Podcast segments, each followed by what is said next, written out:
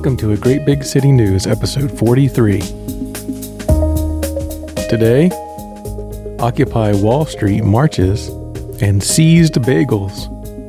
Visit agreatbigcity.com slash support to learn how to support New York City local news and allow us to keep bringing you this podcast.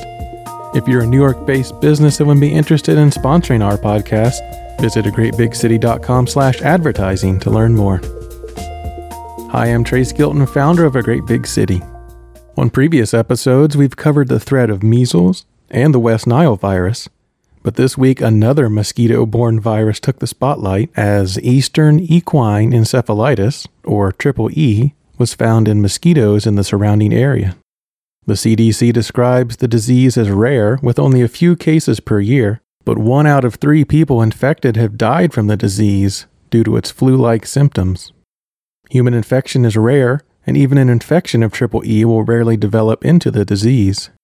With reports of infected mosquitoes around the city, in Suffolk County and Rockland County, and in New Jersey, there's a good chance city mosquitoes will also be carrying the disease, but the overall risk is very low, with only a few infections each year in the United States. Even though the weather is getting colder and will eventually end the mosquito season, take steps to protect yourself if you'll be in an area with mosquitoes. Wear clothing that covers your skin. Use a mosquito repellent containing the chemical repellents DEET or picaridin, or use a natural repellent containing oil of lemon eucalyptus. You can even do your part by calling 311 to report standing water, defined as a place on public or private property where water gathers and remains for more than five days, creating a habitat where mosquitoes may breed. Seven years ago, the aroma of colorful bagels was wafting through the cool October air as the bagel store in Williamsburg brought back their candy corn bagels. Our story on a great big city featuring those colorful bagels went on to become one of the most popular posts in the site's history. Long before the Brooklyn Bagel Store would become famous for its rainbow bagel, the shop was always experimenting with new color and flavor combinations. The shop premiered the orange and white swirled candy corn bagel the year before, and in 2012 it was back again, this time paired with marshmallow chocolate chip cream cheese and alongside the equally festive pumpkin pie bagel with pumpkin cream cheese. Unfortunately, checking back in with this store years later to see what 2019's fall flavors would be, it looks like the shop has fallen on some hard times and photos posted to the Yelp page show New York State tax seizure notices posted on the closed down store's roll down gates. It's the same kind of tax seizure notices that recently shut down Di Fara Pizza and dozens of ice cream trucks in the city.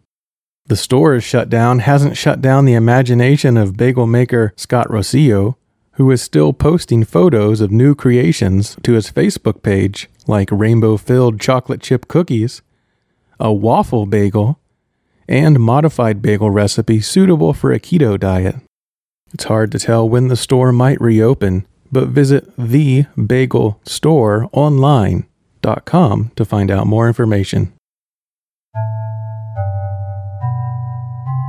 This week marks the two year anniversary of a crime that we covered earlier this month on episode 41 of the podcast.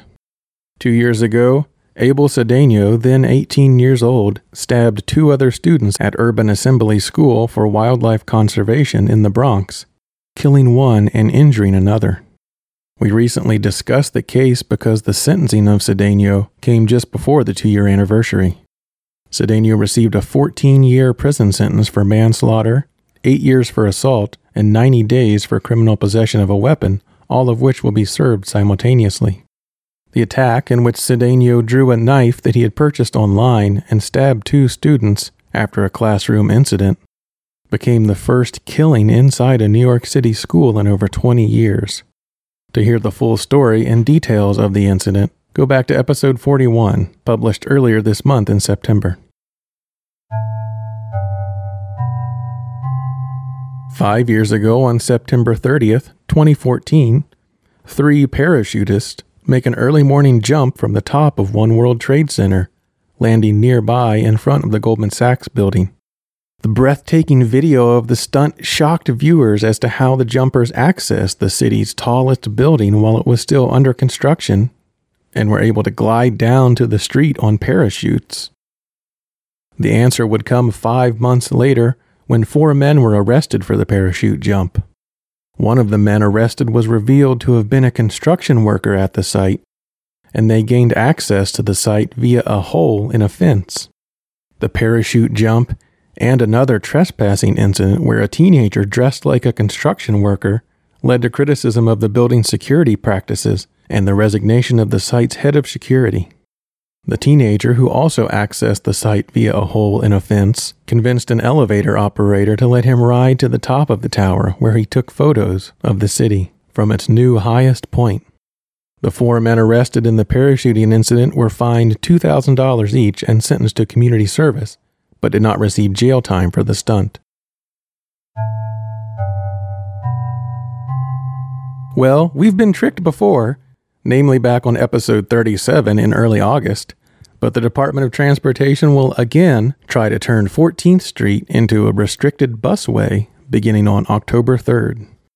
14th Street was originally scheduled to convert to a traffic restricted busway on July 1st to quickly move buses across the city during the L train shutdown, but then the L train plans were modified to keep the subway open and community groups took legal action against the Department of Transportation's plan.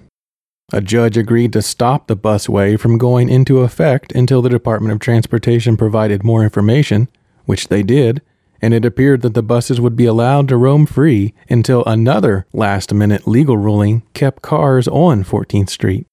The busway was scheduled to begin on August 12th when traffic would be restricted and buses given priority to increase transit speeds but downtown community groups submitted a petition and renewed their complaints on August 9th, claiming the Department of Transportation hadn't done sufficient studies into the impact that removing traffic from 14th Street would have on the surrounding area. This week, an appeals court ruled against the complaints and cleared the way for the busway to take effect, three months later than originally planned. Beginning on Thursday, October 3rd, only buses will be allowed on 14th Street between 3rd and 9th Avenue from 6 a.m. to 10 p.m., with all other vehicles only able to enter the street for one block to make a local trip. Those vehicles will be required to exit immediately at the next intersection to keep the street clear for M14A and D buses, one of the most heavily used bus lines in the city. Left turns will be banned to keep traffic from backing up in front of the buses, and automated traffic cameras will be used to monitor vehicles. The DOT estimates that the changes will increase the speeds of the buses by 30%, and the plan is expected to run for 18 months.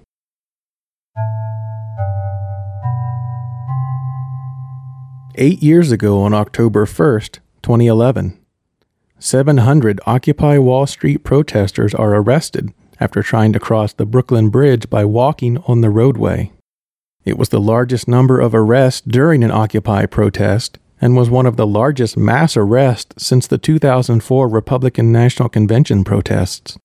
There was controversy over the tactics used by police, who did not actively prevent the marchers from walking to the bridge roadway and then conducted a mass arrest only a few hundred feet up the Manhattan side of the bridge, while others on the narrow pedestrian walkway watched from above.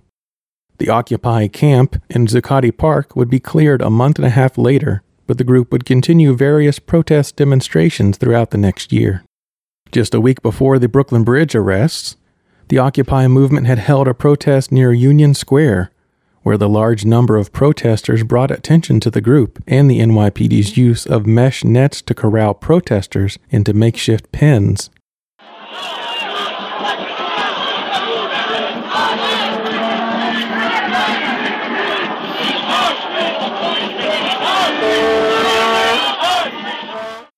Just south of Union Square, eyewitness video caught a group of young women being sprayed with pepper spray while on the sidewalk, which brought worldwide press attention and criticism of the NYPD's handling of the growing protest group.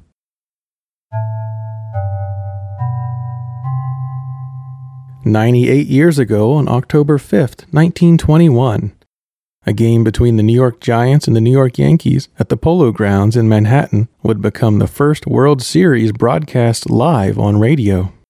The Yankees won the first game, played in front of a crowd of 30,203 attendees, but the Giants would win the overall series five games to three. With two New York teams facing off, it was also the first World Series with all games played at one location, similar to the Subway Series that is played today between the Yankees and the Mets.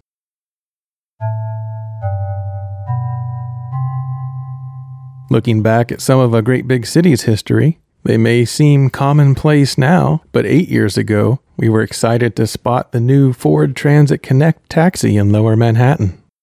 Although a Nissan model had won the competition for the Taxi of Tomorrow contest, the rules went on to be changed slightly and added both the Ford Transit Connect and the Nissan into the taxi fleet.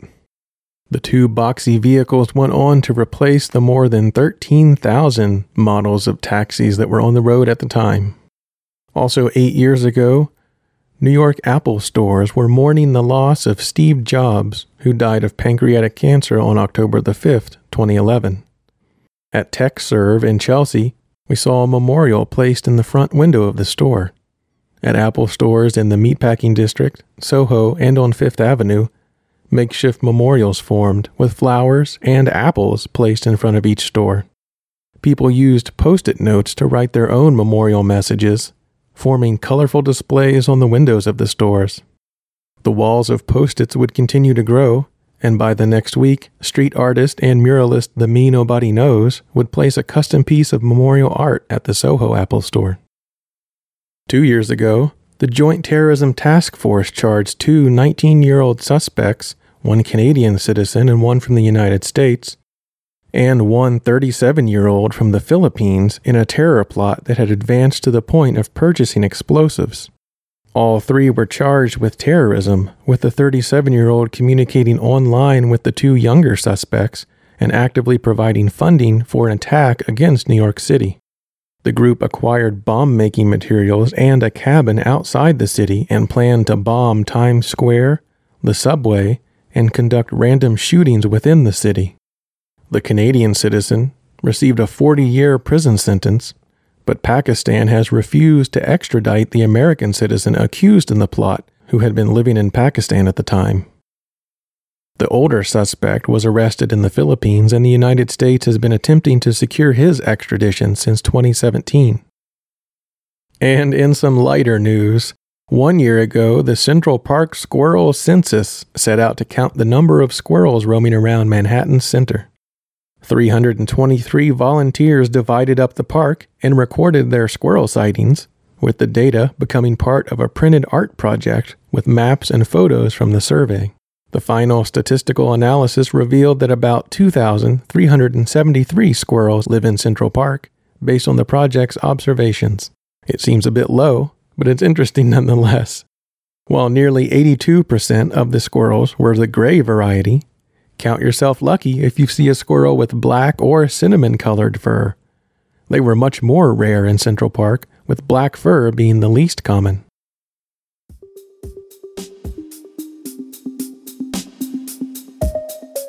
A great big city has been running a 24 hour news feed since 2010, but the AGBC News podcast is just getting started and we need your support. A great big city is built on a dedication to explaining what's happening and how it fits into the larger history of New York, which means thoroughly researching every topic and avoiding clickbait headlines to provide a straightforward, honest, and factual explanation of the news. Individuals can make a monthly or one-time contribution at a greatbigcity.com/support. And local businesses can have a lasting impact by supporting local news while promoting products or services directly to interested customers listening to the podcast. Visit agreatbigcity.com slash advertising to learn more. A Great Big City is more than just a news website. It automatically checks MTA data before morning rush hour and sends out notifications if there are delays on any subway lines, Long Island Railroad or Metro North trains, and bridges and tunnels. Follow A Great Big City on social media to receive the alerts.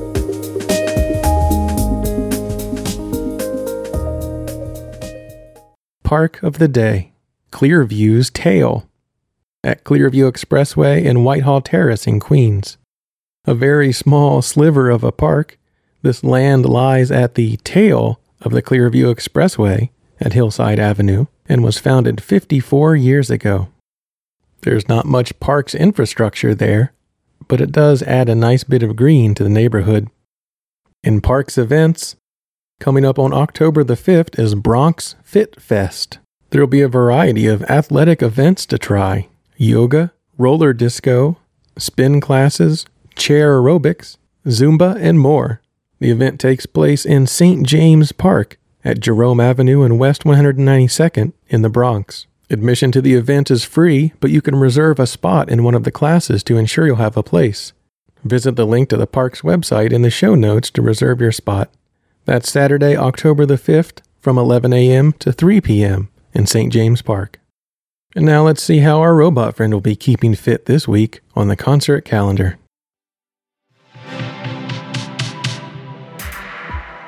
Here's the AGBC concert calendar for the upcoming week. Evoken, Hell, and Mizmor are playing St. Vitus Bar on Monday, September 30th. Built to Spill are playing Webster Hall on Monday, September 30th and Tuesday, October 1st. Aldous Harding and Tiny Ruins are playing Music Hall of Williamsburg on Monday, September 30th. The number 12 Looks Like You, Godmother, and Pound are playing the Kingsland on Tuesday, October 1st. Ty Segall and Lamps are playing the Warsaw on Tuesday, October 1st. Head Above Water, Avril Lavigne, and Jaguar Twin are playing the rooftop at Pier 17 on Tuesday, October 1st. Madonna is playing the BAM Howard Gilman Opera House on Tuesday, October 1st.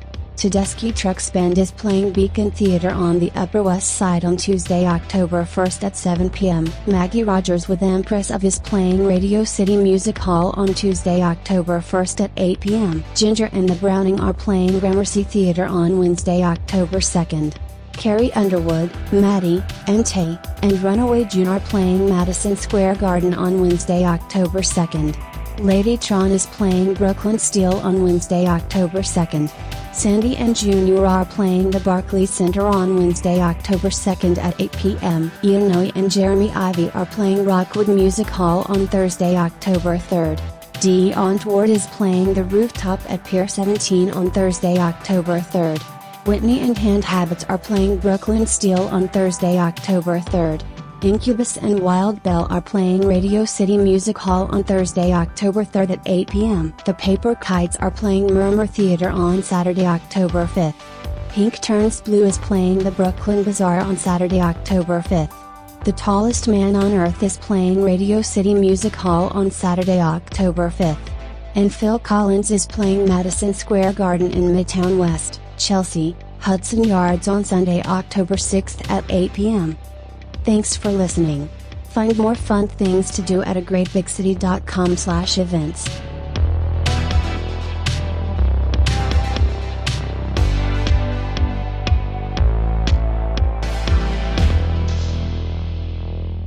Here's something you may not have known about New York. The Hudson River is actually the longest river in New York State at 315 miles long. Extreme highs and lows for this week in weather history. A record high in 1941 of 94 degrees on October the 5th, and a record low of 35 degrees on October the 5th, 1881. Weather for the week ahead light rain on Wednesday through Friday, with high temperatures peaking at 87 degrees on Wednesday. Thanks for listening to A Great Big City. Follow along 24 hours a day on social media at A Great Big City or email contact at a greatbigcity.com with any news, feedback, or topic suggestions. Subscribe to A Great Big City News wherever you listen to podcasts iTunes, Google Play, Spotify, Player FM, or listen to each episode on the podcast pages at a greatbigcity.com slash podcast. If you enjoy the show, subscribe and leave a review wherever you're listening, and visit our podcast site to see show notes and extra links for each episode. Our intro and outro music is Start the Day by Lee Rosevere, and the concert calendar music is from jukedeck.com. Thanks for being part of a great big city.